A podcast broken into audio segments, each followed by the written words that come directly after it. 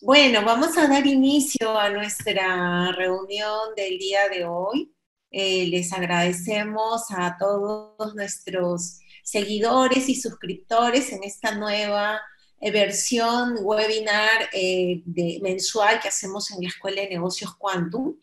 Y en esta oportunidad, pues, hemos invitado al doctor Jorge Bravo Cucci como expositor y a la doctora Mary Bamonde como panelista. El tema que vamos a tratar hoy día es el del reinicio del cómputo de plazos, fiscalizaciones tributarias y acciones de cobranza coactiva de SUNAT.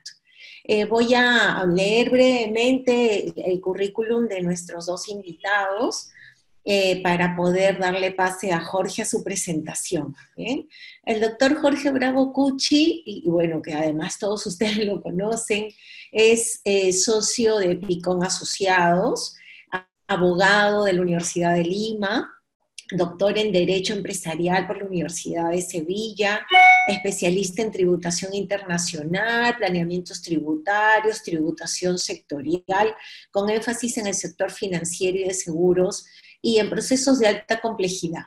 Es profesor de Derecho de las Maestrías de Tributación y Política Fiscal de la Universidad de Lima, de la San Martín de Porres, así como la Maestría de Finanzas de la Universidad ESAM. Ha sido profesor de las Facultades de Derecho de la Católica y de la Universidad Nacional Mayor de San Marcos. Es miembro de número de la Academia Tributaria de las Américas, del Instituto Brasilero de Derecho Tributario, IBET, del Instituto Peruano de Derecho Tributario, IPDT, y de la Asociación Fiscal Internacional, IFA, además de asociado de Quantum Consultores en todos los temas académicos. Eh, nuestra panelista Mary Bamonde Quinteros es nuestra nueva jefa del área legal en Quantum Consultores. Ya la reunión pasada le dimos una, una bienvenida. Eh, Mary es abogada también de, de, la Pontificia Universidad Católica del Perú, especialista en tributación, máster en Derecho Tributario, Política Fiscal y Derecho Empresarial, con estudios de especialización en finanzas corporativas por la Universidad de San. Ha sido funcionaria del Tribunal Fiscal y de SUNAT.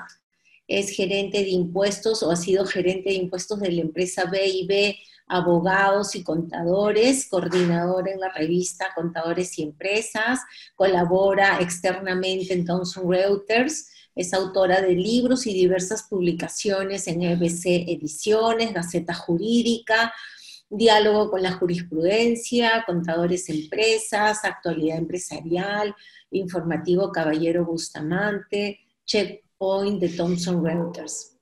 Entonces, lo que vamos a tratar hoy día es sobre este tema del reinicio del cómputo de plazos y vamos a, dejar al doctor Jorge Bravo para que eh, haga su exposición y luego vamos a invitar a, Mary para que complemente o haga un panel y al final este, ya una despedida de parte mía. No sin antes eh, recordarles que al finalizar nuestro evento, por favor no dejen de llenar la encuesta que también es online y que nos ayuda mucho siempre a, definir temas y a ir eh, superando la calidad de cada evento que realizamos. Así es que, sin más preámbulo, los dejo con este Jorge. Jorge, ahora sí, dejamos tu presentación. Listo, Marisol, muchísimas gracias por, por tu presentación y sobre todo por eh, invitarme a participar de los eventos académicos que cada vez con más frecuencia y con singular éxito viene organizando y realizando Quantum. Ya me, he sumado a las actividades de, Quantum en materia tributaria y en, particular en lo que a actividades académicas se refiere, hace algún tiempo, como un interesante conjunto de actividades que estamos realizando. Eh, dicho sea de paso, el, formato puede ser un formato estrictamente académico como este, o también puede, y, obviamente académico práctico, como también podemos llevar a cabo actividades como las que vamos a tener este día viernes, un poco más lúdicas, en las cuales nos damos ciertas licencias para tocar temas quizás eh, desde una perspectiva distinta, más ágil, con un enfoque dinámico. Me refiero a los cafés tributarios. Ahora el, el 31 tenemos justamente un café tributario en el que vamos a, tener a la, a la, doctora Catalina Hoyos de Colombia en un interesante intercambio de opiniones sobre el tema de, de, coyuntura, que es el de infracciones y sanciones, con incidencia en uno de los temas que vamos a tratar en la, un poco tangencialmente en la sesión de hoy, que es el caso fortuito, la fuerza mayor, cómo es que esta situación ha impactado a nivel de infracciones y sanciones tanto en Colombia como en Perú. O sea, vamos a revisar la situación en Colombia y en Perú y vamos a dar una pantalla, creo que necesaria, un pantallazo general a la tributación del, digamos, de lo que se nos viene, ¿no? lo que, a lo que respecta al cierre de año y probablemente al mediano plazo. Así que a todos los que nos están, en, en este caso, viendo, o en todo caso también podría ser escuchando, este, en esta sesión. No olviden del evento que vamos a tener con, con Café Tributario y OCMIOS, Educación Ejecutiva, el día viernes. Bien, bueno, hoy vamos a tener una sesión en la que vamos a hacer una revisión de varios temas que tienen en común, que están incardinados por justamente el, la coyuntura de la, coyuntura por la que estamos atravesando, el, tema pandémico. Vamos a hablar del reinicio del cómputo de los plazos en materia tributaria, sean estos a nivel administrativo o judicial. Vamos a ver cómo va esta situación, cómo, qué reflexiones existen al respecto, qué cuidados hay que tener.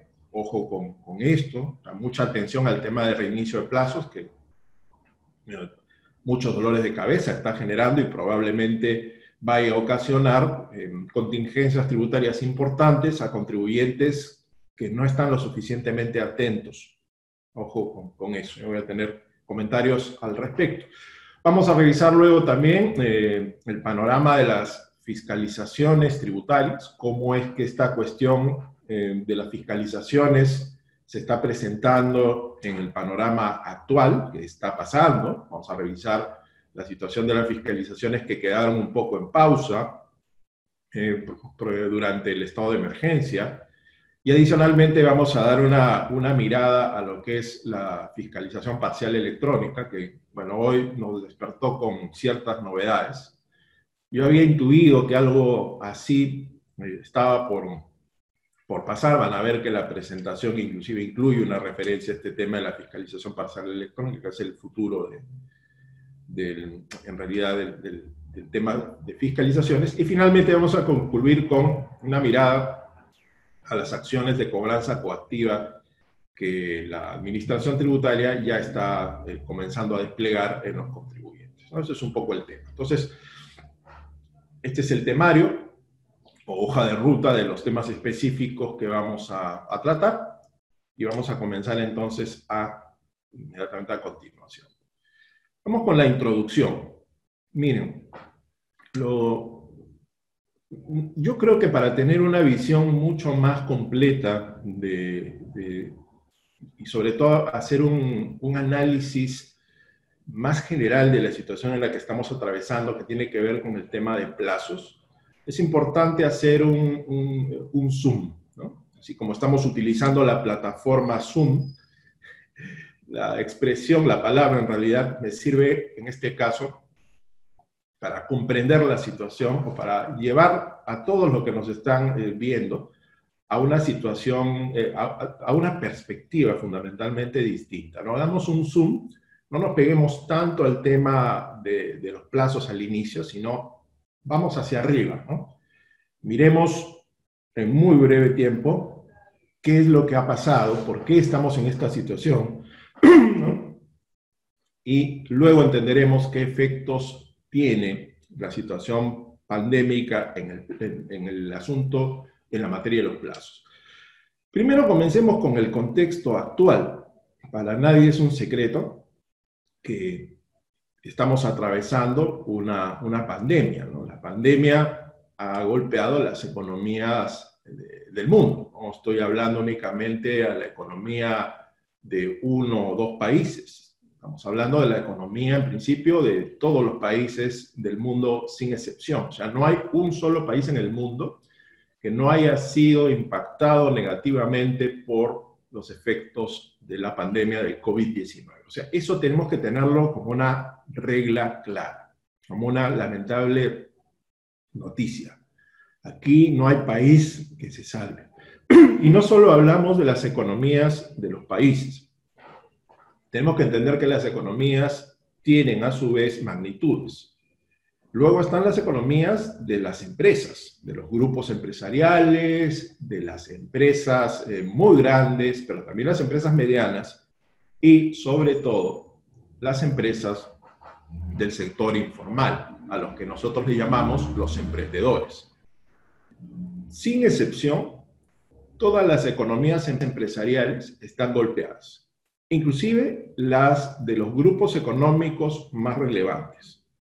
Si uno mira en las publicaciones que ya han hecho mediciones sobre las grandes fortunas, hay una publicación llamada Forbes que periódicamente mapea la, la situación, el patrimonio de las personas más ricas del mundo. Y aún en ellos es notoria la pérdida de patrimonio. En el caso peruano ya se ha reportado que hay un reacomodo en la cantidad de peruanos con grandes fortunas. Hemos obviamente quizás sido uno de los países más impactados, porque se nota que la economía de nuestros, de nuestros millonarios pues ha bajado. ¿no? Hay, en el ranking Forbes hay varios eh, millonarios peruanos que ya quisiéramos que sean muchos más, pues lamentablemente ahora han bajado en ranking y son menos millonarios que antes. Entonces, las economías en general de las empresas están golpeadas, como digo, no solo la de, los, la de la gente informal. Bueno, y ni qué decir de las economías de las personas eh, comunes, de las personas físicas, personas naturales, que es la expresión que utilizamos nosotros en el Perú. Pues ahí el, golpe es quizás el más duro, ¿no? Hay mucha gente que está desempleada, eh, que está de alguna manera intentando generar algún tipo de recursos a través de actividades que lamentablemente en el Perú en particular tienden a ser más bien de tipo informal para generar economías de subsistencia. Entonces, esa es en realidad la situación eh, global el efecto general que ha, ocasionado esta pandemia. ¿no? Un golpe muy duro que nos lleva, y, no quiero, y quiero equivocarme, soy franco, o sea, no, no, es, no es algo que a mí me, me, haga, me haga feliz, pero esto nos está llevando más que a una eh, recesión económica, que es una expresión que normalmente hemos, hemos nosotros escuchado como algo problemático, que es la paralización de, de los, de los factores, de, los factores o, actores, mejor dicho, de, una economía, con cargo a que esta paralización genere un reinicio. Nosotros estamos realmente, amigos, rumbo a algo peor que eso. Es mi, mi opinión, vuelvo a decir, espero equivocarme. Da la sensación de que estamos rumbo a una depresión económica no solo en Perú, sino a nivel mundial. La depresión económica es, un, es una patología mucho más grave que en la recesión. En la recesión hay simplemente una paralización de la actividad, pero los actores, los generadores de la riqueza están ahí aún. Solo hay que ponerlos nuevamente en funcionamiento. En el caso de la depresión económica, esos actores o varios de ellos desaparecen. Hay quiebras de empresas, hay pérdida masiva del empleo, hay informalización, hay menos tributos.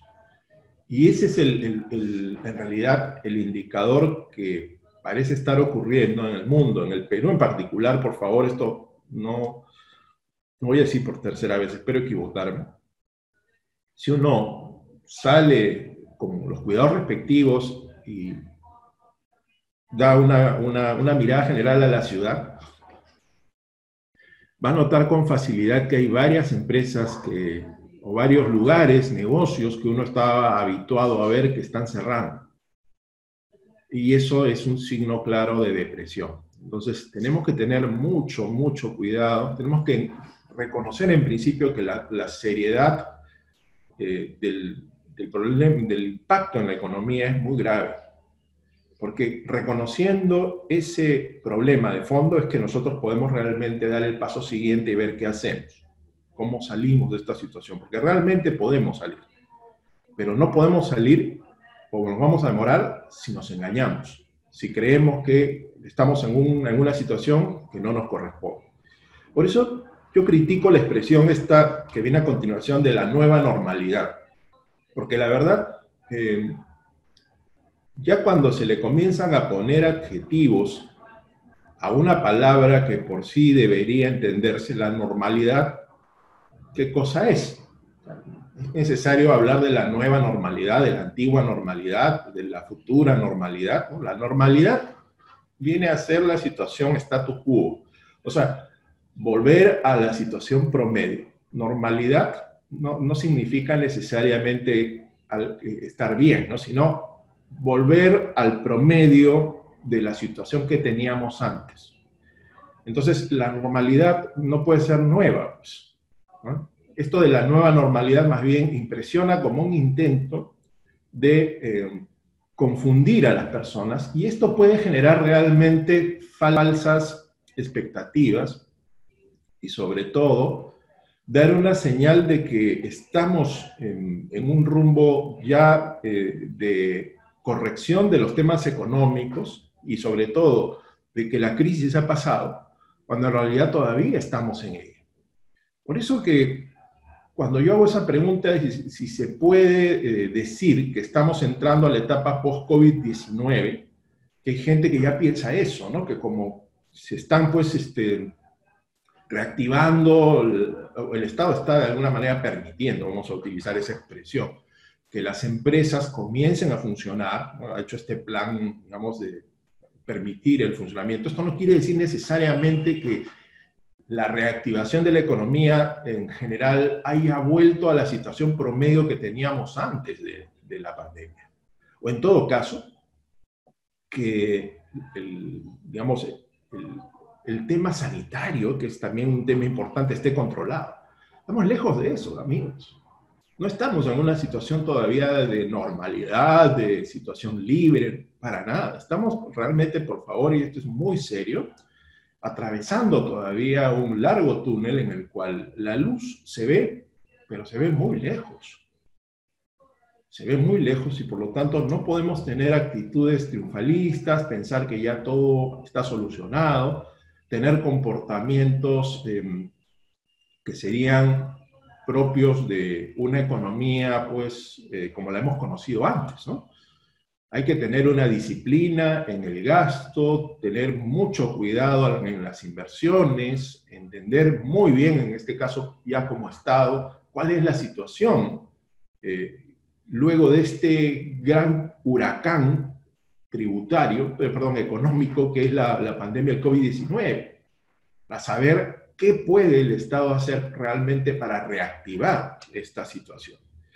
Bueno, hay eh, dentro de este conjunto de temas, hay pues tres expresiones que mucha gente confunde, ¿no? Y esto eh, tiene que ver directamente con el tema del reinicio de los plazos, ¿no? Y obviamente, si ha habido un reinicio de los plazos, ha habido previamente una suspensión de los plazos. O sea, ¿qué originó eso? O sea, ¿por qué se suspendieron los plazos? ¿Por qué ahora se reinician? ¿Se han reiniciado todos? ¿Desde cuándo? Son las preguntas que vamos a intentar solucionar ahora. O sea, el origen de, de, este, de esta suspensión de los plazos tiene que ver con un evento, o sea, ocurrió algo. Y ese algo hizo que esos plazos tributarios administrativos, administrativos en general o judiciales, pues queden suspendidos. Y vamos a ver qué es efectivamente lo que generó esa suspensión.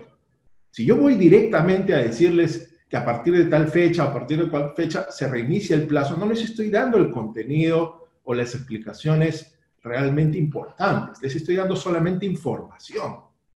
Lo que yo quiero más bien en lugar de darles solo información es hacerlos pensar, hacerlos reflexionar en realidad en qué fue lo que pasó, si real, cuál fue el gatillo de esta situación y qué podemos aprender de esta situación tan lamentable. A ver, hay tres expresiones que se han manejado de manera confusa y no solo por la población, sino realmente también por algunos asesores y muchos de ellos también tributaristas. A ver, hay tres situaciones, el estado de emergencia, el estado de emergencia sanitaria y el aislamiento social obligatorio o cuarentena. Cada uno de ellos supone una situación distinta y el impacto en el tema de plazos es también distinto. Comencemos con el estado de emergencia. El estado de emergencia es un, o llamado estado de excepción, también en otros países, es una privación o limitación temporal de derechos y libertades que tienen todas las personas, ya sea naturales o jurídicas, decretada por el presidente de la República cuando se advierte una situación de extrema gravedad que puede afectar la economía y la vida de los ciudadanos. Cuando estamos frente a un gran desastre natural, a una situación de guerra, una situación de un gran peligro, el Estado, y en concreto el presidente de la República, utilizando la Constitución, puede ordenar el estado de emergencia que consiste en la eliminación, o sea, la suspensión, perdón, de ciertos derechos que tenemos, como la libertad de tránsito, la libertad de reunión, la libertad de realizar actividades económicas, la libertad de trabajo.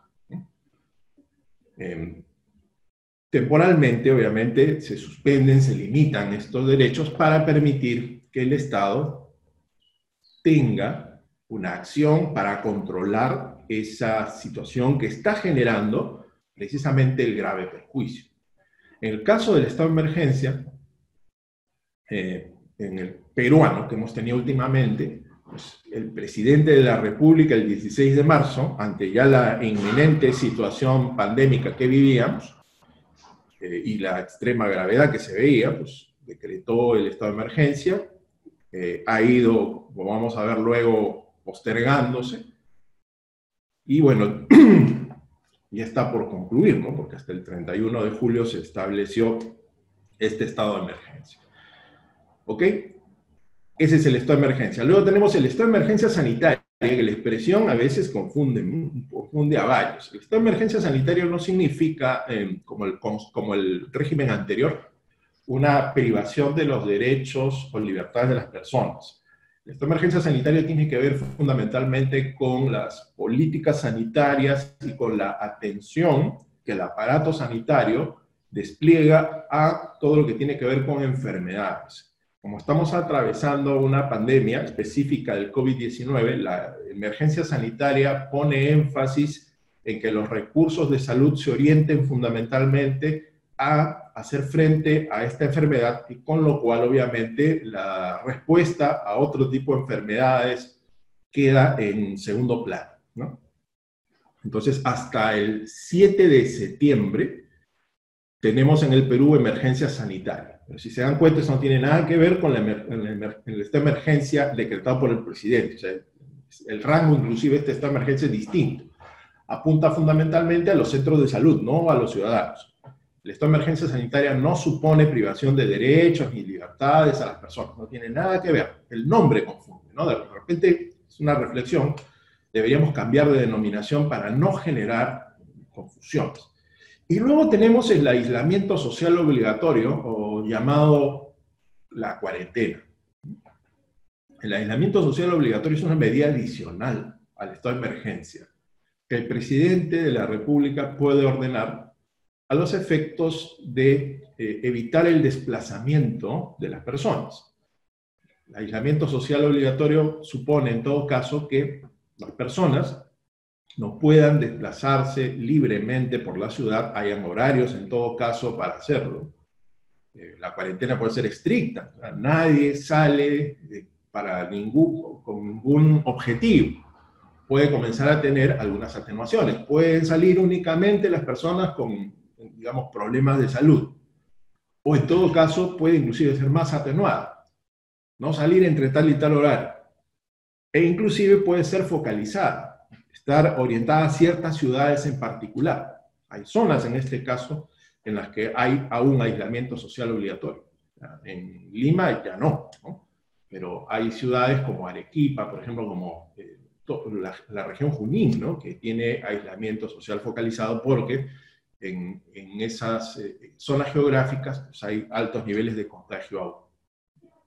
Entonces, esas expresiones son distintas. O sea, estamos en estado de emergencia, sí, hasta el 31 de julio en general, pero en Lima no tenemos ya aislamiento social obligatorio. O sea, la gente puede desplazarse, no hay que andar ahí eh, con permisos, no, hay, este, no existe esa situación que, por ejemplo, los los compatriotas que tenemos de Arequipa, Ancash también está en la misma situación, la región San Martín, que está duramente golpeada, tienen, aparte del estado de emergencia, aislamiento social obligatorio. O sea, ahí comienzan, digamos, a, generarse diferencias, ¿no?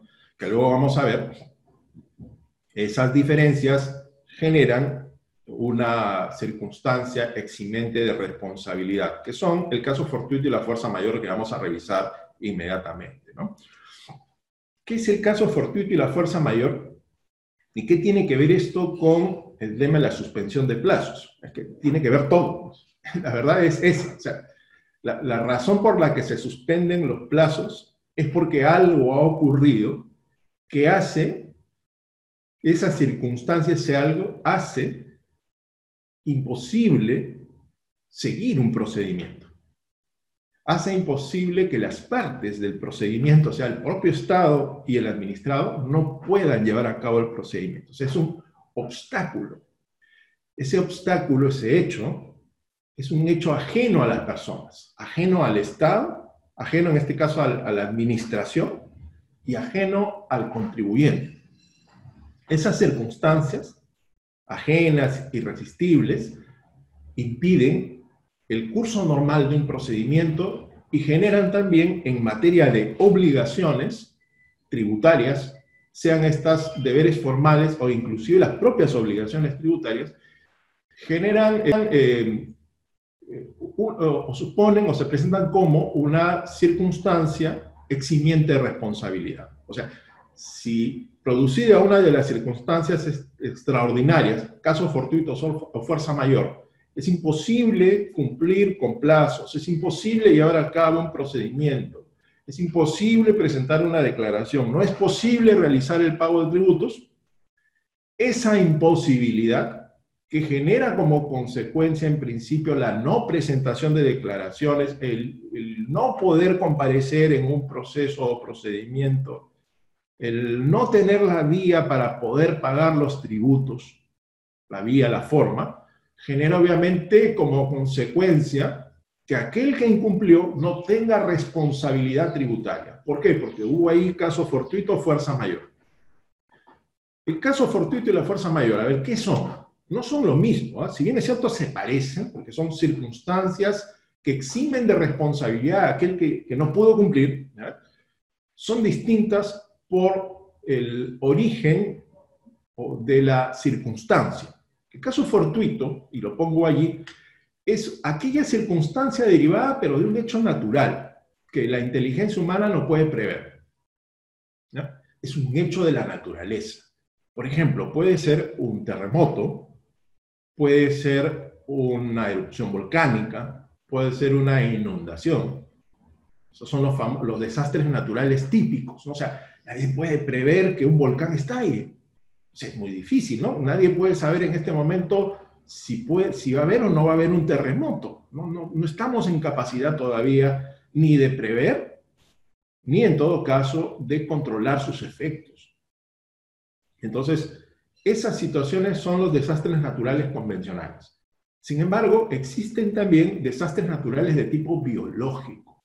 Y esos ocurren cuando se presentan plagas, por ejemplo, plagas de animales como langostas, o, también a través de pandemias. La pandemia que supone virus o, inclusive también bacterias muy agresivas que terminan generando contagios, hay una gran letalidad, la gente no puede efectivamente eh, salir a las calles, genera un caos social, ese es un desastre natural de tipo biológico.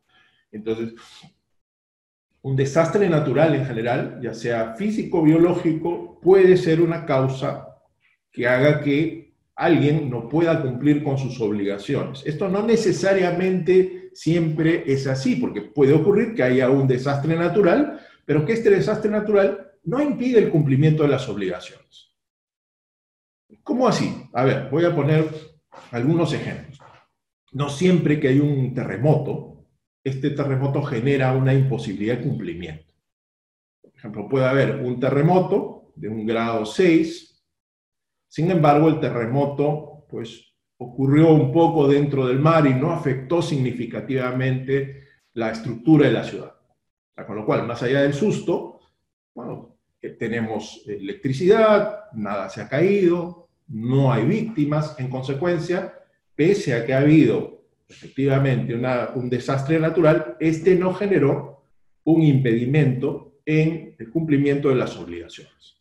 Pero puede ocurrir cosa distinta, ¿no? Que el terremoto ocurra o estemos encima del pleno epicentro, que esto genera un caos en la ciudad, hay corte de fluido eléctrico, hay instalaciones que, que no funcionan, hay destrucción de, del aparato estatal, es imposible cumplir con las obligaciones. Esto, por ejemplo, nosotros lo, lo tenemos, yo particularmente lo tengo en la memoria en el año 2007, Eh, hubo un terremoto en el sur de Lima, en concreto en la zona de Ica, y bueno, esa zona fue duramente golpeada. Para, para ellos, para los habitantes de la, de la región Ica, pues era claramente un caso fortuito. Cuando SUNAT a los contribuyentes de la zona les pedía el cumplimiento, primeros, primero, el primer día sobre todo, ¿no?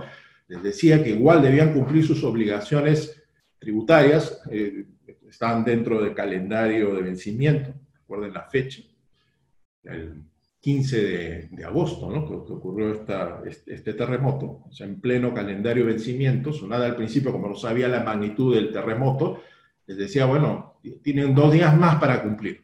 dos días más y no había ni siquiera instalaciones este, sanitarias, no habían bancos. La SUNAT, la intendencia de, la zona estaba destruida, no, no, era posible cumplir con las obligaciones. Entonces allí al final Sunat cambió de opinión, dijo, bueno, no se preocupen, tres meses para poder cumplir las obligaciones. Ese es un caso fortuito, ¿se dan cuenta? O sea, no siempre un desastre natural genera casos fortuitos. O sea, el desastre natural tiene que estar ahí y este, este desastre natural tiene que estar enlazado con una imposibilidad. Por ejemplo, la pandemia del COVID-19 impide que nosotros podamos salir a la calle, que podamos, ¿no? En realidad no, ¿no? O sea, sí es un desastre natural, pero no llega al nivel de impedir el desplazamiento. La fuerza mayor es la que nos da la razón. Miren, la fuerza mayor es aquella circunstancia, pero que ya no deriva de un hecho de la naturaleza, sino de una decisión humana, una acción humana que no, las personas que estamos sometidas a esa decisión no podemos pues resistir, no podemos evitar. Por ejemplo, un acto delictivo, o sea, una persona es secuestrada. Esto pasó en la década de los 90, ¿no? Los terroristas del MRTA secuestraron a un grupo de personas que estaban en la casa del embajador de, Japón y las tuvieron retenidas como cuatro meses. Estas personas no pudieron cumplir con, la, con su obligación de presentar su declaración jurada de impuesto a la renta. ¿Por qué? Estaban detenidos, estaban secuestrados.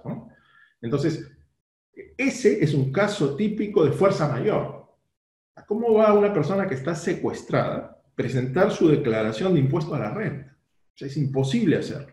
Entonces, si no presentó la declaración jurada, no es que no, lo hizo porque no quiso, sino porque no pudo. Entonces, hay un obstáculo irresistible. Irresistible en el sentido de que no puede vencerse. En el caso de la pandemia del COVID-19, más bien lo que hay es una declaratoria del presidente de la República de estado de emergencia con aislamiento social obligatorio. O sea, son las dos cosas. Es el estado de emergencia con el aislamiento social obligatorio o cuarentena. Esa declaración es la que genera la situación de fuerza mayor respecto a las obligaciones tributarias. Vale decir, el presidente, al declarar el estado de emergencia, al decir, señores, nadie se mueva a sus casas, no desplazamiento, las empresas no funcionan, necesitan luego seguir un procedimiento para funcionar, el famoso SIS-COVID, ¿no? Entonces, mientras eso, mientras esa decisión está vigente, las empresas no pueden funcionar, las personas naturales no pueden desplazarse. Esa es una situación de fuerza mayor. La fuerza mayor tiene que ver con un hecho humano, la declaratoria del presidente, como lo vuelvo a decir.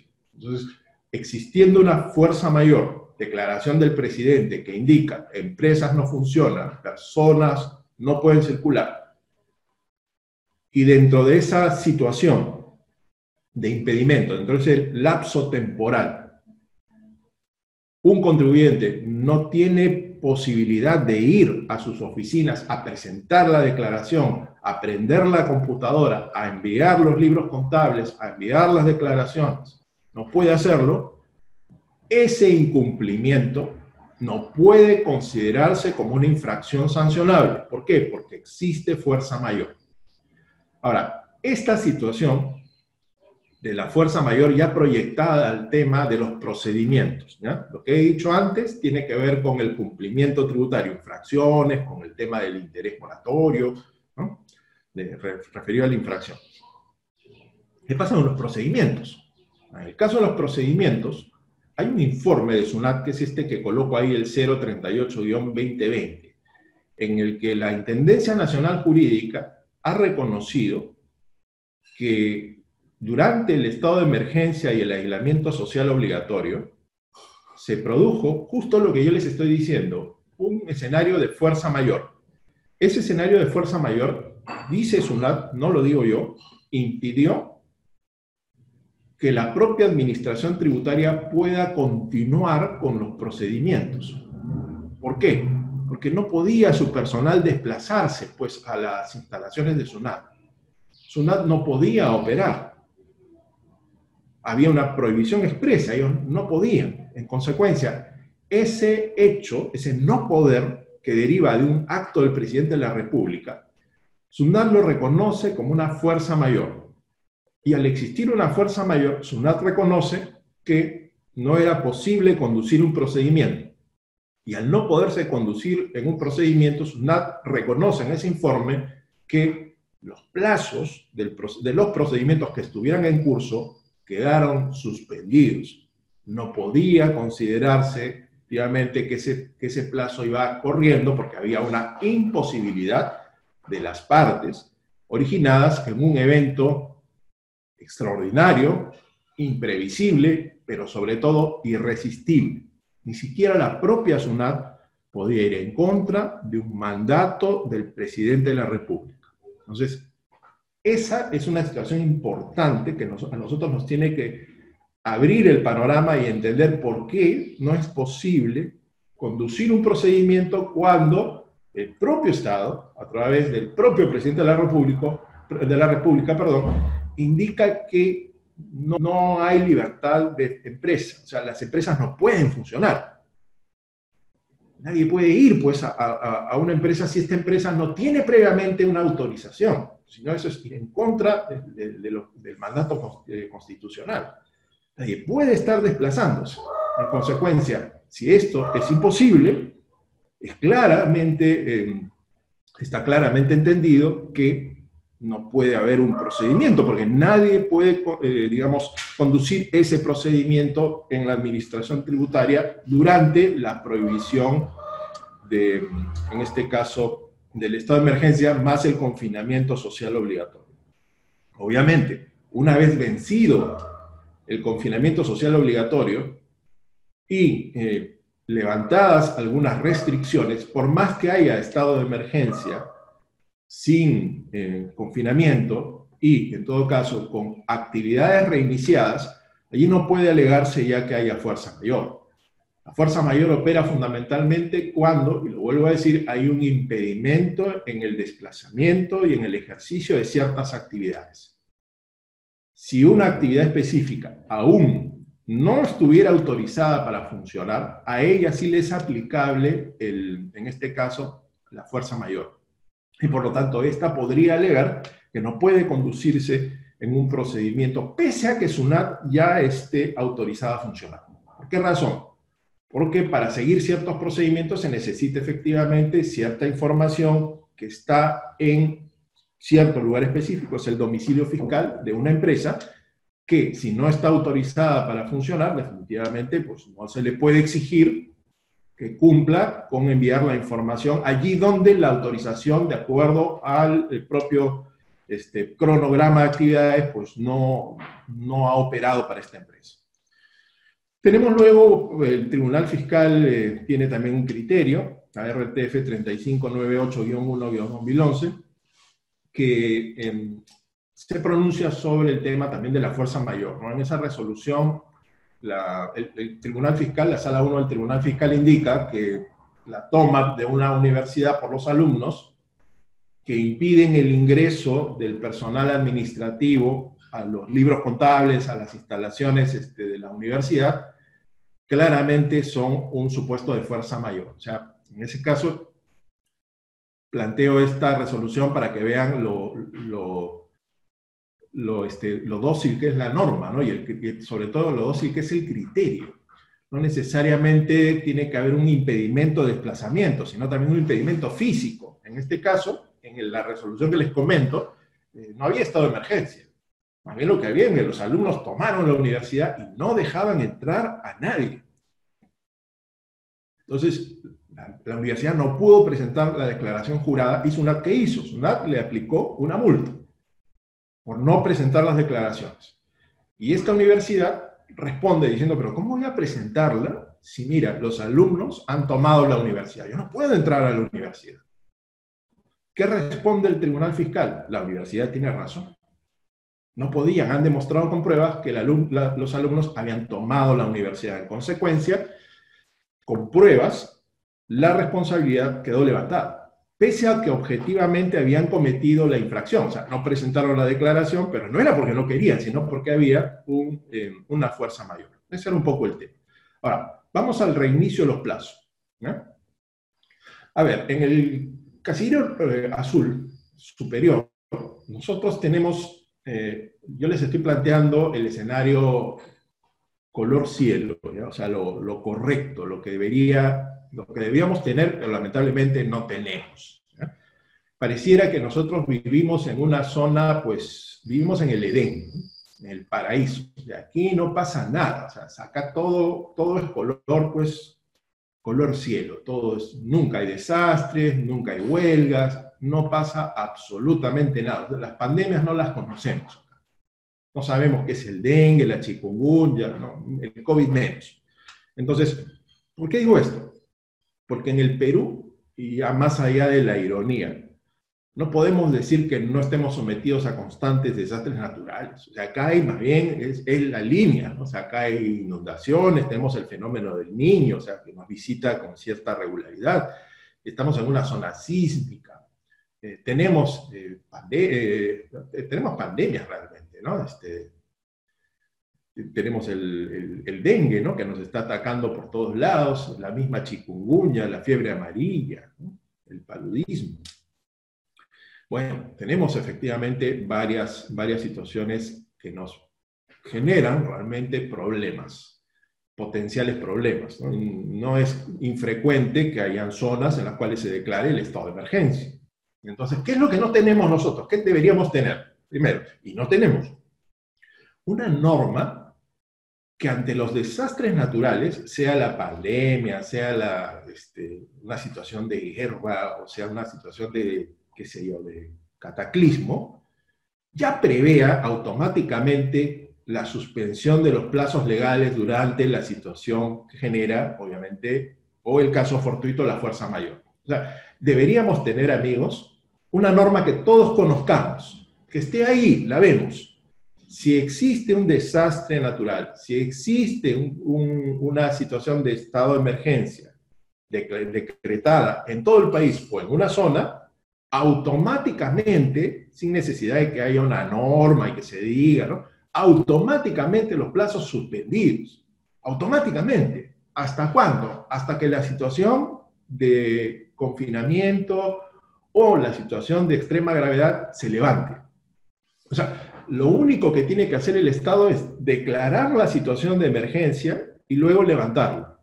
En ese iterín se debería entender por una norma que los plazos quedaron en suspenso. Eso da predictibilidad. Eso permite a todos conocer qué es lo que va a pasar. O sea, es algo tan ordenado y natural que debería existir, pero que no existe. Porque lo que nosotros tenemos realmente es un absoluto caos. Para comenzar, no tenemos ninguna norma que se refiera a qué pasa cuando el presidente de la República declara el estado de emergencia en general respecto de plazos. No tenemos norma. Y eso se ha visto ahora. Porque ni bien se declara el estado de emergencia el día 16 de marzo, teníamos ahí mismo, señores, vencimientos tributarios. Teníamos los plazos de los procedimientos. Habían fiscalizaciones en curso, habían eh, reclamaciones que estaban a punto de vencer, habían actuaciones eh, ante un tribunal fiscal, ante la propia SUNAT, y los contribuyentes, no son los contribuyentes, sino los propios em, miembros del, en este caso de, del Estado, no sabían qué hacer.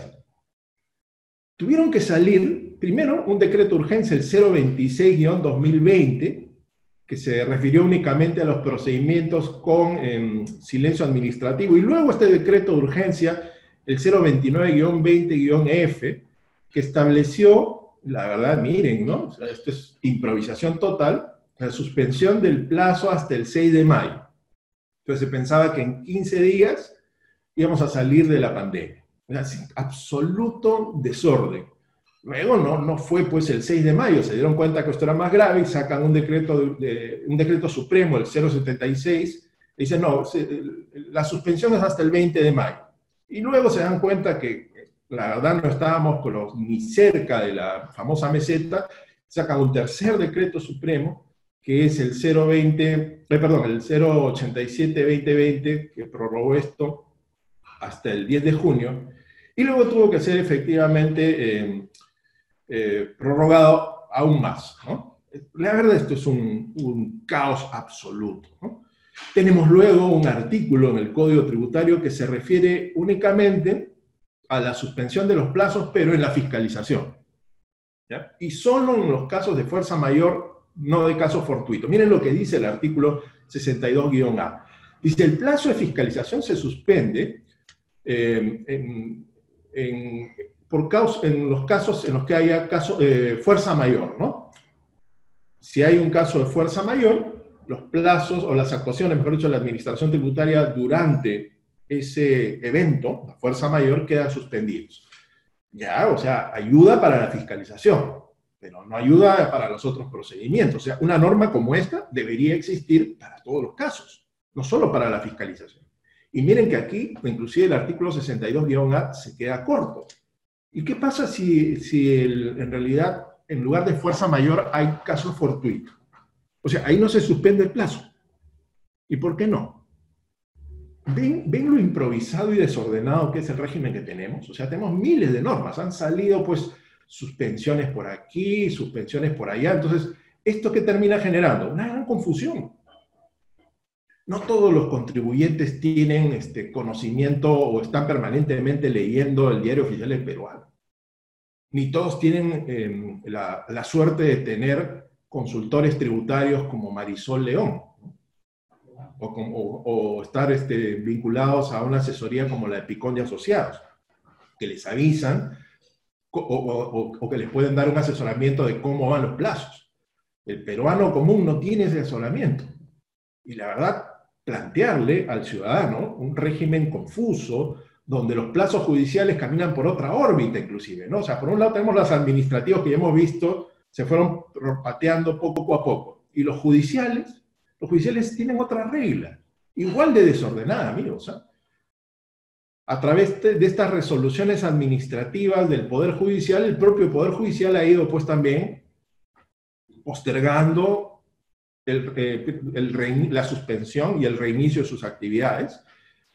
Eh, se reactivaron el, 17 de julio, pero no para todo el Perú, solo para, bueno, para algunas regiones esto ha sido postergado al 31 de julio, ¿no? El reinicio de las actividades del Poder Judicial en Arequipa, en la región Junín, en Ancash, en San Martín, pues está postergado en principio al 31 de julio y contando.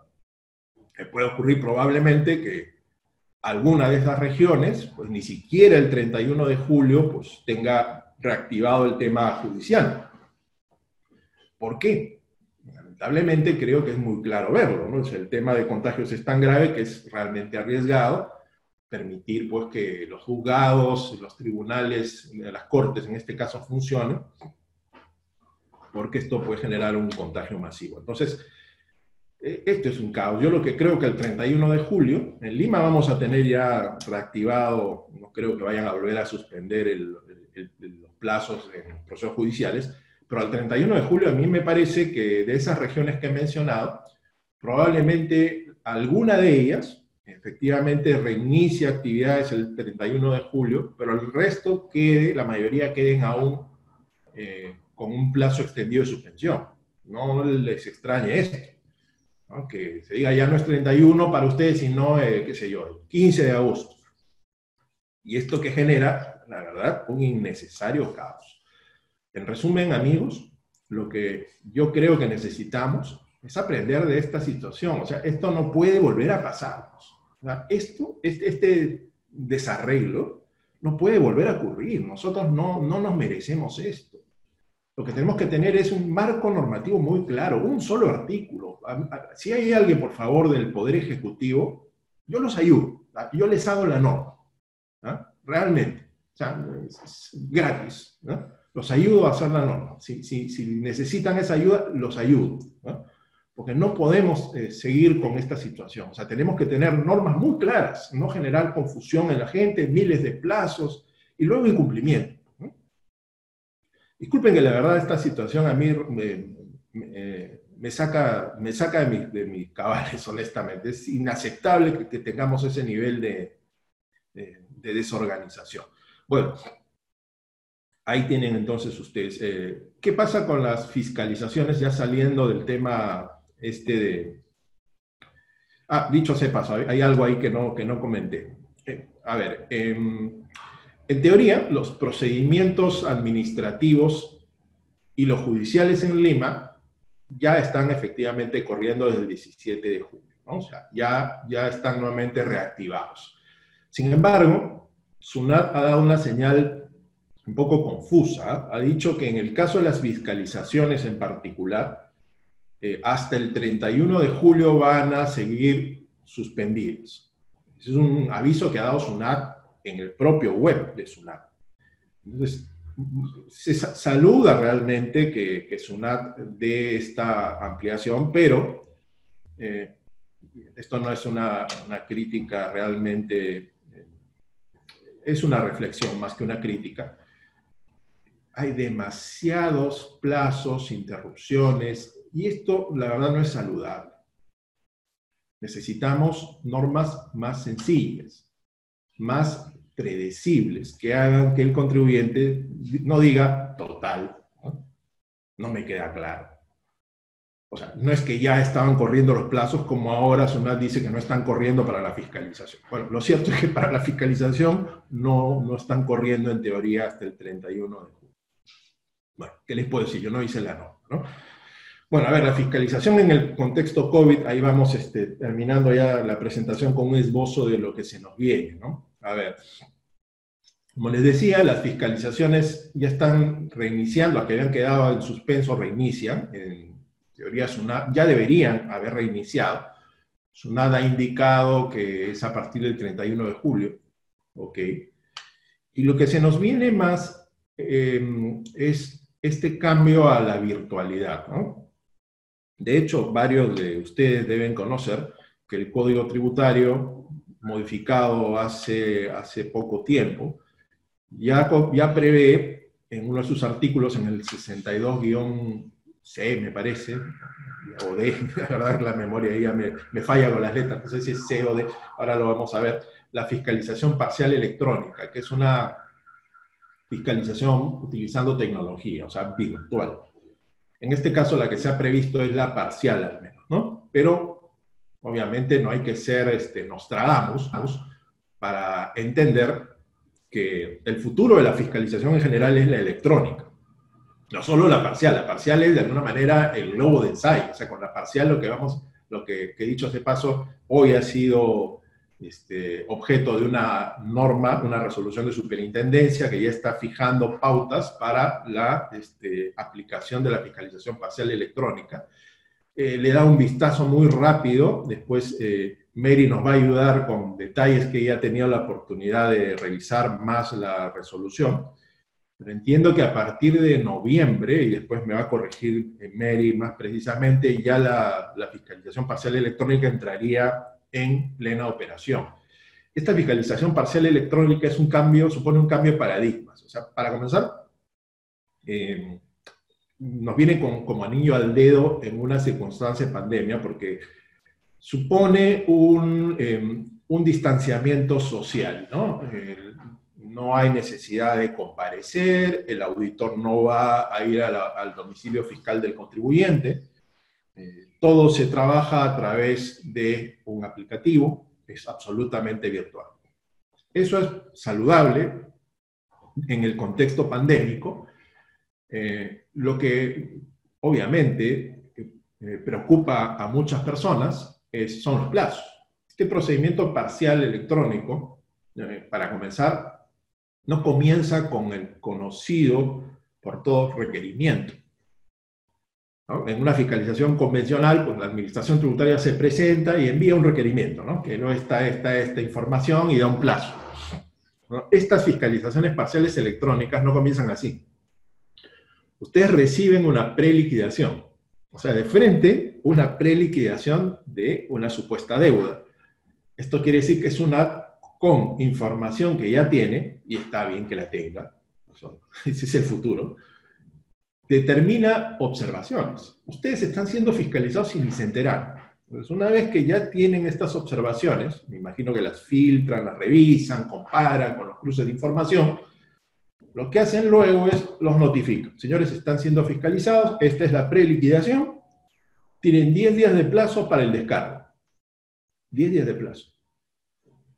En esos 10 días el contribuyente tiene que enterarse de la liquidación, analizar las observaciones, contestar con los argumentos que crean, presentar los documentos probatorios que le ayuden si es que no está de acuerdo con la observación, que la verdad es un plazo corto, y luego de vencido ese plazo, la administración tributaria tiene 20 días adicionales para pronunciarse y emitir, de ser el caso, la RD con eh, el monto observado. De repente puede ser que lo que le presente el contribuyente sea suficiente, con lo cual se, este, se, cierra sin observación, o en todo caso se emiten las resoluciones de multa. Y eso es, o sea, es un procedimiento muy corto. Me preocupa en principio que por, por rapidez y eficiencia, que es saludable y aplaudible, se de alguna manera deteriore el la oportunidad de conocer más profundamente el negocio de del contribuyente y a su vez se ponga en riesgo la, el objetivo que es llegar a la verdad material, porque nos estamos quedando en el papel, ¿no?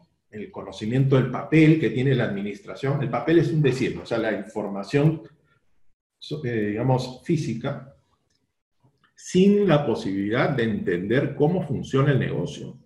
En una fiscalización convencional eso es más fácil de, explicar, o sea, de poder explicarle al, auditor cómo funciona la empresa, que éste mire con más, eh, con los sentidos en general, cómo es el proceso productivo, cómo es el proceso de servicio y entienda, en algunos casos, algunos comportamientos del contribuyente y por lo tanto llegue a, una acotación o en todo caso con validación de la determinación del contribuyente. Pues en una fiscalización electrónica como es virtual, se pierde mucho eso. Yo no digo que abandonemos la virtualidad y la garantía que esto nos va a generar, ¿eh? Porque nos va a generar una gran garantía. Lo que creo es que, de todas maneras, tiene que revisarse cómo no perder ese contacto con la realidad de la operación del empresario, del contribuyente. Se debe trabajar en eso, en mi opinión. Bueno, y finalmente, para pasar ya de luego a, unos comentarios de, de, Mary y las preguntas que ustedes también nos van a hacer, revisar un poco cómo va lo del procedimiento de cobranza coactiva, ¿no? A ver, eh, el primer punto, ¿no? La recaudación tributaria ha caído mucho. Esto es preocupante. Y, la verdad, no, esto no es culpa de Sunat. ¿ah? Yo no estoy culpando a Sunat. Sunat para mí está haciendo eh, un, trabajo que es el que se le ha encargado. Es el trabajo, hay que también entender, o sea, no solo ser críticos con la administración, o sea, hay que entender que ellos tienen un rol. El rol de, el rol de SUNAT es un rol de recaudación. SUNAT no tiene como misión principal fijar las políticas eh, tributarias del país. Esa es una labor del, del presidente. En realidad, más precisamente, es una labor del Ministerio de Economía. El Ministerio de Economía tiene que leer la situación eh, económica, eh, leer el porqué de la caída de la recaudación y cómo hacer para generar una mayor recaudación tributaria. De manera que quien debe eh, fijar esas grandes políticas es el Ejecutivo. SUNAT no. SUNAT lo que hace es, en todo caso, recauda y administra. Puede ayudar, que en muchos casos SUNAT ha ayudado en ese proceso de fijar estrategias de cómo generar una mayor recaudación. Pero en realidad le estamos pidiendo eh, más de lo que es la función de SUNAT y creo que en muchos casos estamos siendo hasta injustos con, con SUNAT. La caída de la recaudación tributaria tiene un origen en dos grandes problemas. El primer problema, y es el problema de fondo que tiene el Perú, es la alta informalidad. Nuestro país es informal no por el COVID. Nuestro país es informal desde hace casi 200 años. Vamos a cumplir 200, 200 años como, como, país, como república independiente. Y desde nuestros inicios, de nuestros orígenes, nosotros hemos sido un país informal. Y ningún gobierno ni la propia sociedad organizada ha hecho algo para cambiar esta situación. Entonces, el nivel de informalidad ha generado en el tiempo que nosotros tengamos una recaudación muy limitada.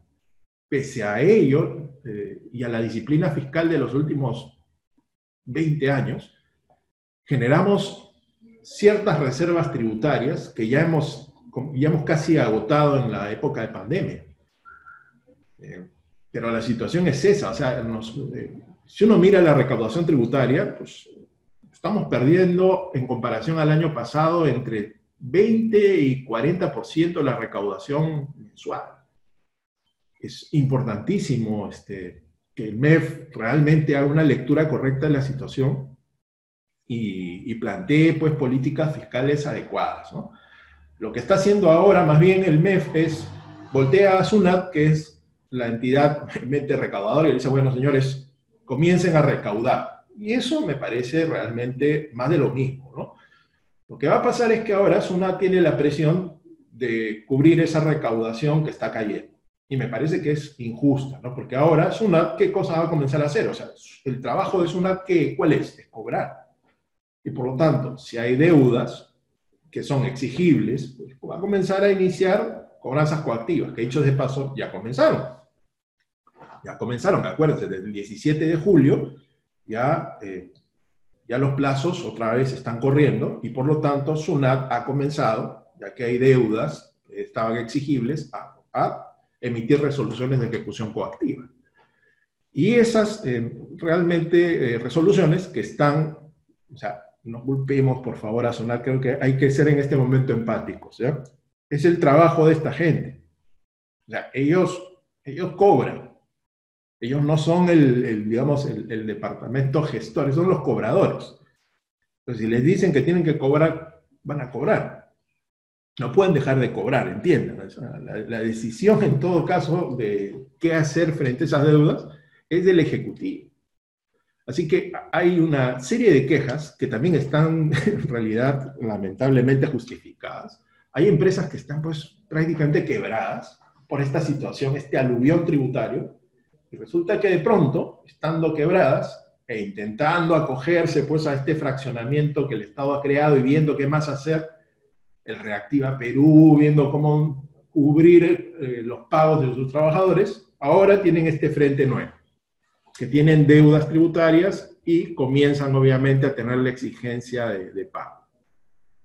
Es complicado esto, ¿no? O sea, ahí el Estado, no me refiero a SUNAT, sino al Ejecutivo, tiene realmente que entender que si se comienza a presionar a SUNAT y SUNAT hace su trabajo, pues muchas empresas más, muchas más van a quebrar.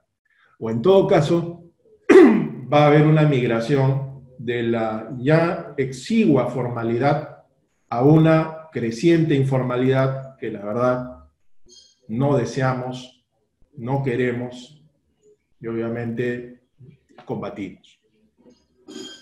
Reflexiones finales, mis estimados amigos. Eh, primero, los procedimientos y procesos tienden a, migrar a entornos virtuales. Es una, en realidad, las muestras de ellos son las mesas de partes virtuales. No sé por qué antes no las tuvimos. Esto da una serie de costos también y da seguridades. Luego, fiscalizaciones electrónicas, como hemos visto, ya inician pronto, es un decir, las parciales. Quizás el próximo año tengamos ya las, las fiscalizaciones integrales electrónicas. Y por otro lado, ya hay audiencias a través de videoconferencias utilizando aplicativos. Yo he tenido ya varias reuniones con gente de la propia SUNAT sin necesidad de salir de mi casa y con la seguridad absoluta que garantiza una videoconferencia, de no tener, poner en riesgo la salud de nadie, ¿no? Ni la salud de uno, ni la salud de los propios funcionarios, ni la de sus familias. O sea, las audiencias en general ya se están realizando eh, virtualmente, ante el Tribunal Fiscal también, ante el Poder Judicial también. O sea, eso es saludable. Y lo otro es que urgen políticas fiscales reactivadoras de la economía, amigos. ¿ah? Este, me preocupa, la verdad, que esta, este último tema que comenté de la, de la, de la cobranza coactiva genere una migración ah, de las empresas formales que están muy, muy golpeadas hacia el, el riesgo de, de la informalidad. O sea, eso tenemos que evitarlo, porque puede ocurrir si no leemos adecuadamente la situación como país, como gobierno, y no tenemos las medidas correctivas. La verdad somos un país eh, muy rico. Yo culmino mi exposición citando una frase de una persona que quería mucho al Perú, ¿no? no era peruano de nacimiento, pero a la larga se hizo, se hizo un peruano más. Advirtió la riqueza cultural, la riqueza geográfica, la riqueza biológica de este país. Me refiero al señor Antonio Raimondi. Antonio Raimondi, italiano, y un italiano tuvo que decirnos lo que un peruano no nos dice, no nos dijo jamás, ¿no? El Perú es un mendigo sentado en un banco de oro. La verdad es esa. El Perú es un país que innecesariamente vive como un país pobre cuando en realidad tiene no solo riquezas, sino riquezas físicas, sino riquezas eh, culturales y sobre todo riquezas humanas que no sabemos explotar. Con eso culmino, porque yo creo que si, si todos nos, nos ponemos en la ambición correcta de sacar adelante nuestro país, lo vamos a poder hacer sin ninguna duda. Y con esto culmino mi presentación deseándoles eh, a cada uno de ustedes unas felices fiestas patrias, chicos, y un sonoro Viva el Perú. Muchas gracias. Muchas gracias, doctor Bravo, por su brillante exposición. Bueno, en cuanto a mí respecta, solo quisiera complementar la información que nos ha, brindado el doctor Bravo eh, en cuanto a que eh, dada el desorden con el que se han, promulgado diversas normas en este estado de emergencia, el Ejecutivo no se ha cuidado de utilizar los mecanismos eh, pertinentes para modificar las normas. Las normas, sobre todo sobre código tributario.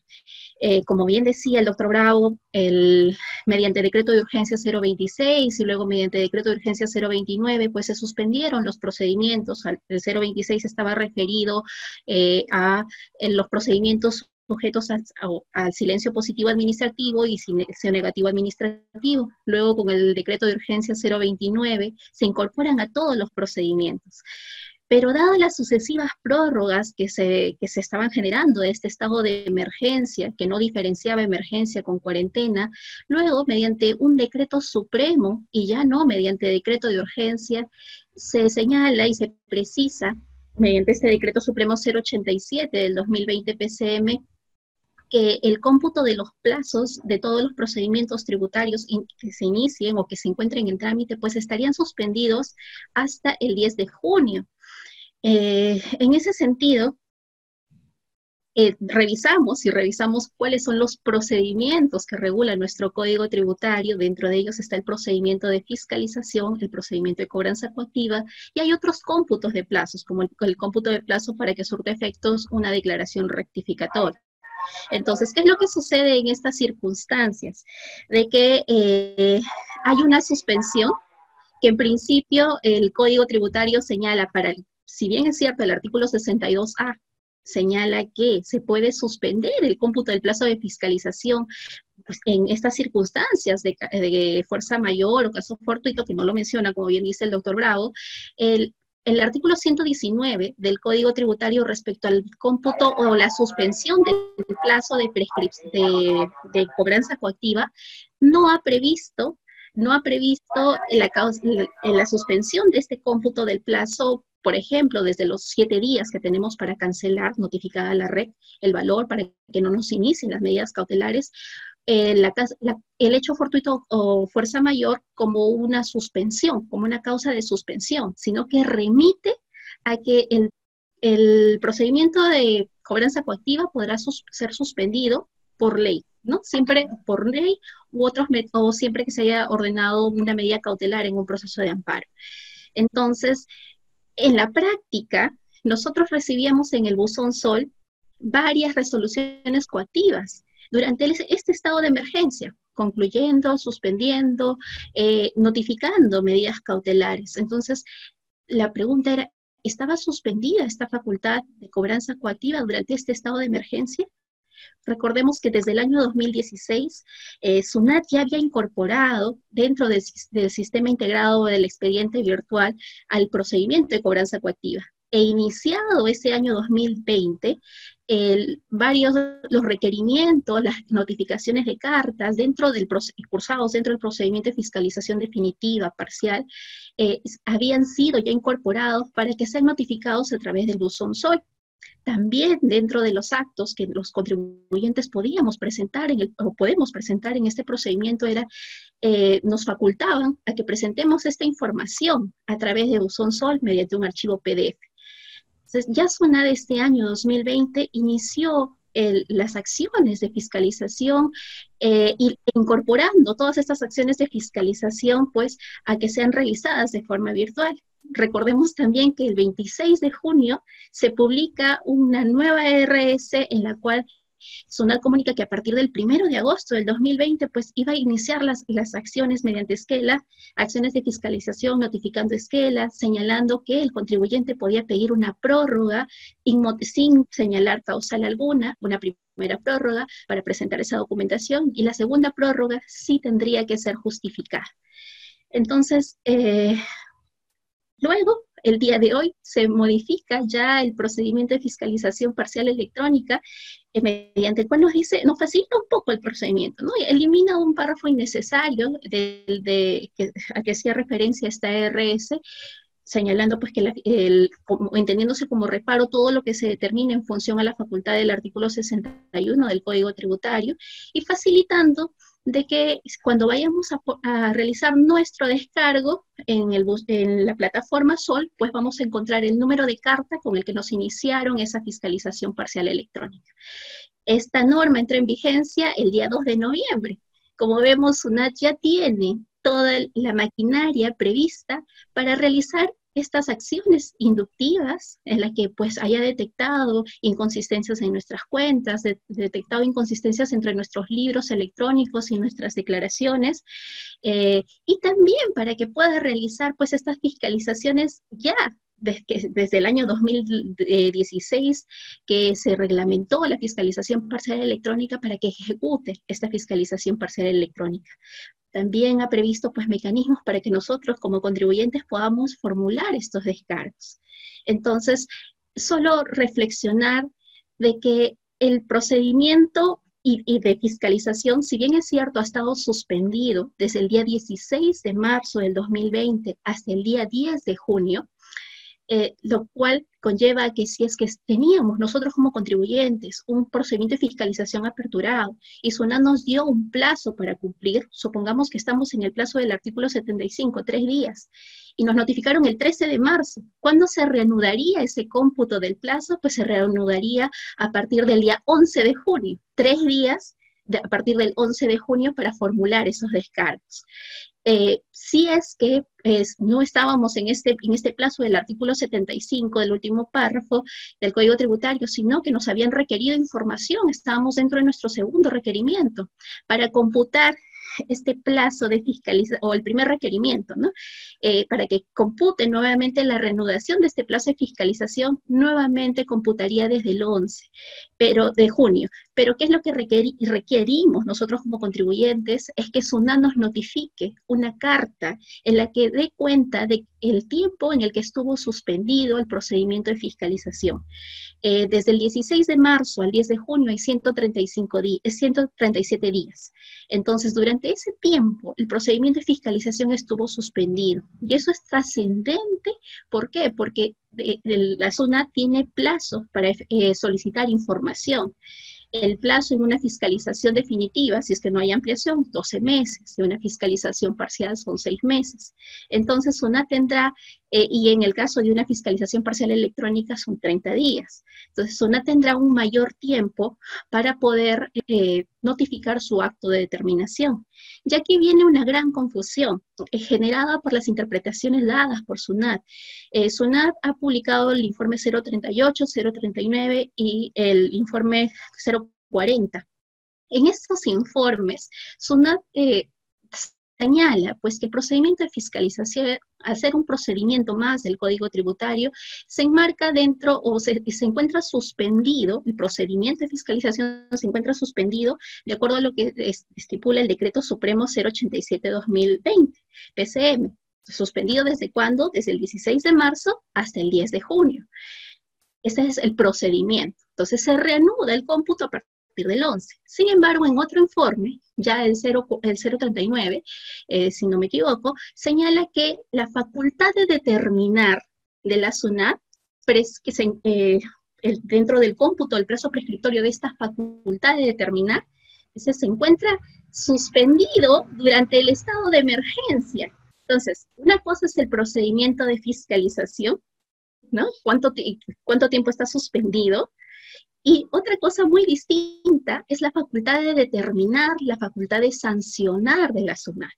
Y para eso, si la SUNAT interpreta y dice, bueno, en la medida que estamos en un estado de emergencia, lo que corresponde es que mientras la SUNAT no pueda actuar y dado que está reducida la capacidad operativa de la SUNAT, se va a encontrar suspendido este plazo prescriptorio durante el estado de emergencia.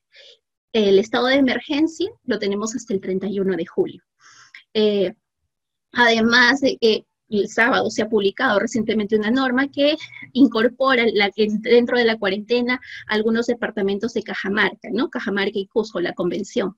Eh, entonces, aquí se disgregan distintas facultades, ¿no? Uno, el procedimiento de fiscalización efectivamente suspendido. Luego tenemos la facultad de determinar y la facultad de sancionar con un plazo ampliado. ¿Por qué? Porque la zona no dice su plazo para que ellos puedan determinar y exigir la deuda tributaria es, eh, se tiene que ampliar durante todo el estado de emergencia. Y si es que este estado de emergencia se prorroga, pues esa facultad de, determinar, distinta a la facultad de fiscal o el procedimiento de fiscalización en sí, se va a ampliar durante el estado o más días, se tienen que agregar días durante la vigencia de este estado de emergencia. Sin embargo, SUNAT no ha emitido informe alguno en el que diga qué sucede con el procedimiento de cobranza coactiva. Estuvo también suspendido en el entendido de que es un procedimiento tributario. Por supuesto que sí, es un procedimiento eh, mediante el cual pues, la administración trata de recuperar la deuda tributaria declarada por el contribuyente. En consecuencia, si es que nosotros tuvimos una red que fue notificada el 13 de marzo o supongamos el, día 10 de marzo, el plazo de los siete días que tenemos para pagar antes de que SUNAT nos trabe esa medida cautelar eh, se, se, computaría o se reanudaría a partir del día 11 de junio, al ser también un procedimiento tributario sin perjuicio de que el, Código Tributario señala en el artículo 119 que solamente se puede suspender el, el, procedimiento de cobranza coactiva por una norma con rango de ley.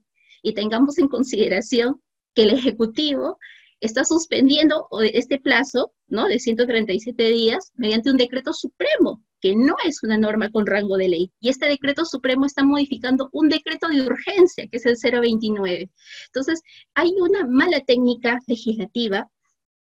Esta es la circunstancia que nos toca eh, afrontar SUNAT también ha interpretado que estos plazos de caducidad, por ejemplo, que están previstos en el código, eh, código y se, entiende pues que se va a aplicar a todos los plazos que están previstos también en la ley del impuesto a la renta eh, y en el IGB, los plazos que tenemos para comunicar, por ejemplo, una reorganización societaria, los plazos que tenemos para comunicar, por ejemplo, un contrato eh, de colaboración empresarial para, para comunicar luego de su celebración, pues operará según SUNAT el plazo estipulado o de acuerdo a lo que diga pues el, 029, el decreto de urgencia 029 modificado por el decreto supremo 087-2020. Bastante confuso el escenario. Eh, el año 2019, recordemos que SUNAT, ante tantos desastres naturales que venían ocurriendo, eh, simplificó y cogió normas del 2007 y del 2010 y, aprobó pues esta prórroga automática del vencimiento de las obligaciones, de la declaración mensual, de la declaración anual, de los libros, de la comunicación de pérdida, la prórroga automática del vencimiento de las cuotas de fraccionamiento para los contribuyentes que domicilien en estos lugares eh, que habían sido declarados en emergencia.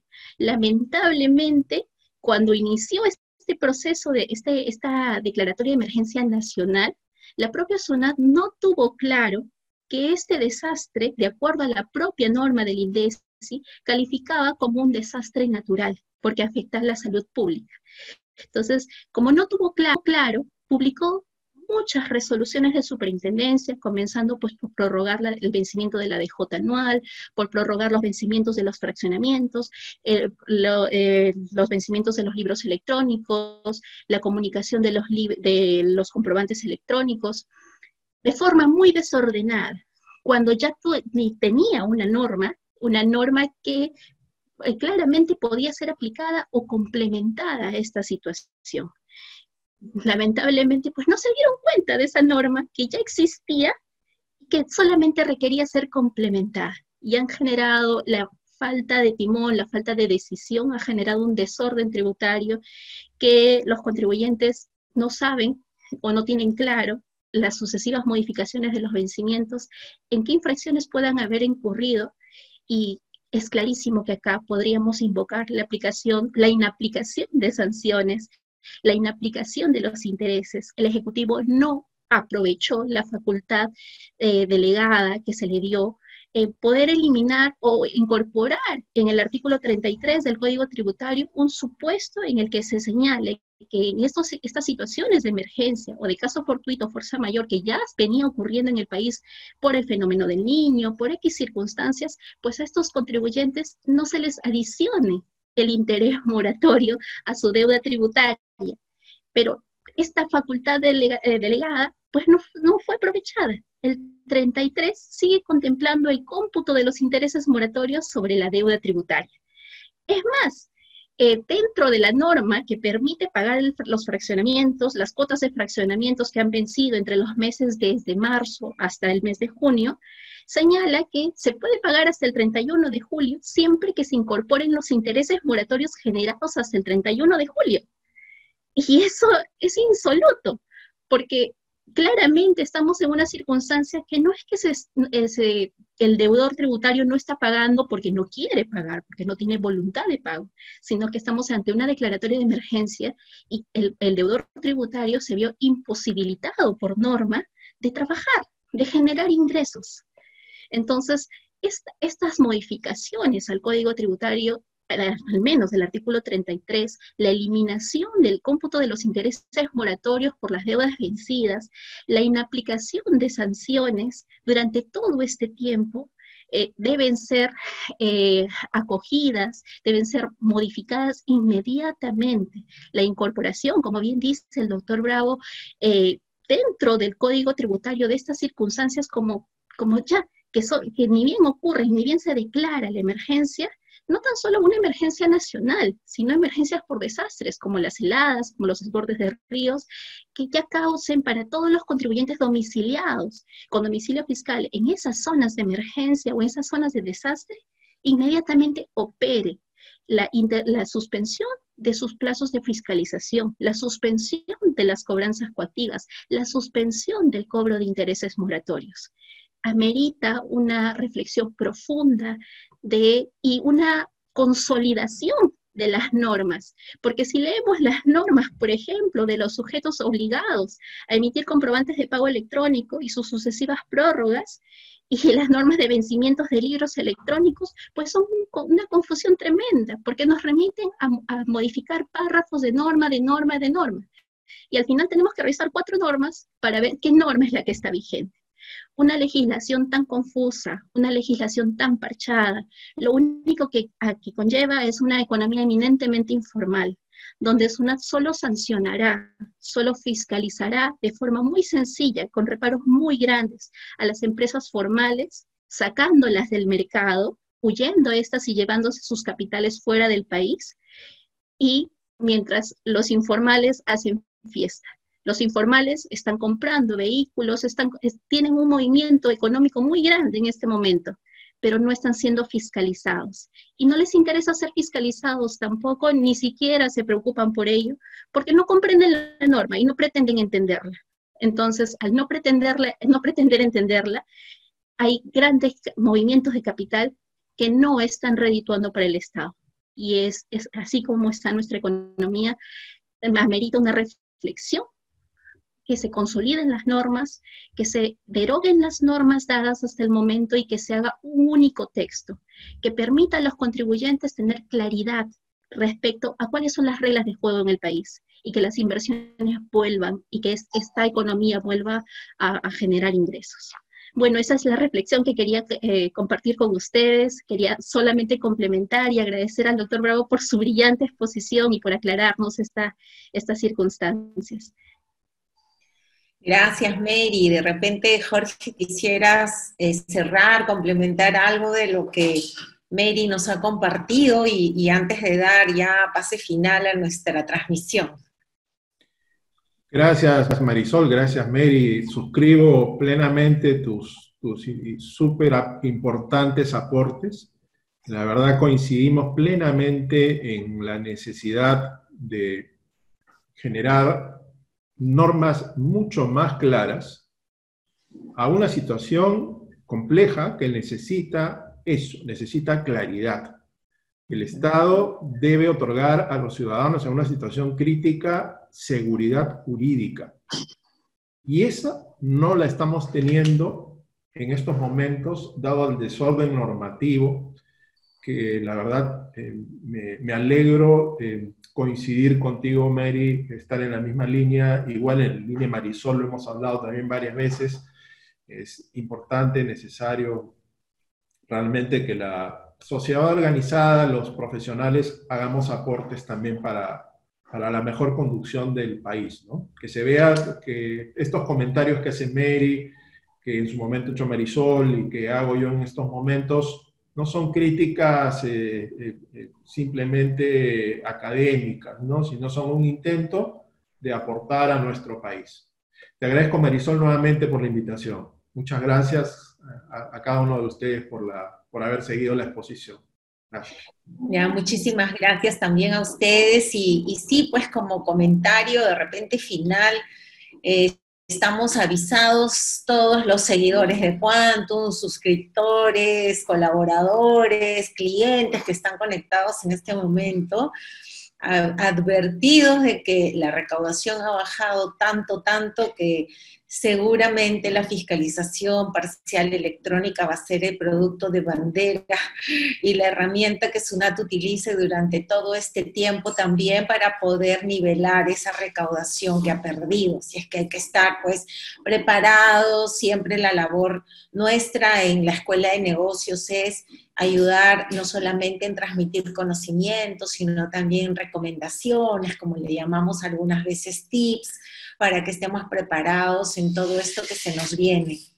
Y, nada, solamente invitarlos antes de terminar a que se unan a nuestro grupo de suscriptores que ya va aumentando cada día más y que tiene eh, este servicio, este producto como objetivo simple y llanamente compartir con todos ustedes lo que Quantum desarrolla, lo que Quantum analiza, estudia, y prepara a sus colaboradores, no solamente para eso, sino también para que los clientes, quien hasta ahora nos, nos eh, manifiestan su, su confianza y, fidelidad realmente por tanto tiempo, eh, han visto que nosotros siempre lo que tratamos de hacer es prevenir contingencias. Ya el momento de, de, de actuar cuando ya pasó el problema a veces es difícil, entonces la idea es esa, ¿no? Compartir con todos ustedes, así es que los invito a que se unan a nuestro gran grupo de suscriptores.